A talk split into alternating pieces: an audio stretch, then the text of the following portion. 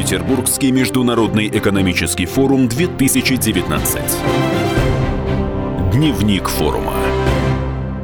Основной темой форума, который проходит в Петербурге, стало формирование повестки устойчивого развития. Среди других тем организаторы отмечают поиск баланса мировой экономики, реализацию целей национального развития в России, а также роль человеческого капитала. В открытой студии радио «Комсомольская правда» президент AB InBev FS Дмитрий Шпаков. В своем интервью он рассказал о договоренностях, которые удалось достичь. Так как мы являемся глобальной компанией и работаем более чем в 100 странах мира, устойчивое развитие – это э, большая часть нашего бизнеса. Ну, на самом деле, это целиком наш бизнес, это то, как мы живем. И осознавая свое влияние на окружающую среду, в 2018 году мы установили для себя новые цели, одна из которых – это довести объемы потребления электроэнергии, выработанной из, с помощью возобновляемых источников, до 100% к 2025 году.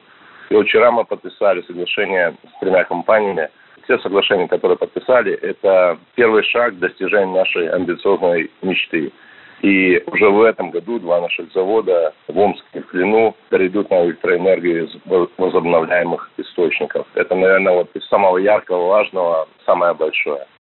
Петербургский экономический форум проходит с 6 по 8 июня. В деловой программе принимает участие представители порядка 140 стран и 270 компаний со всего мира.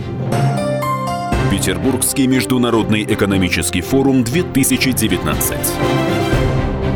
Дневник форума.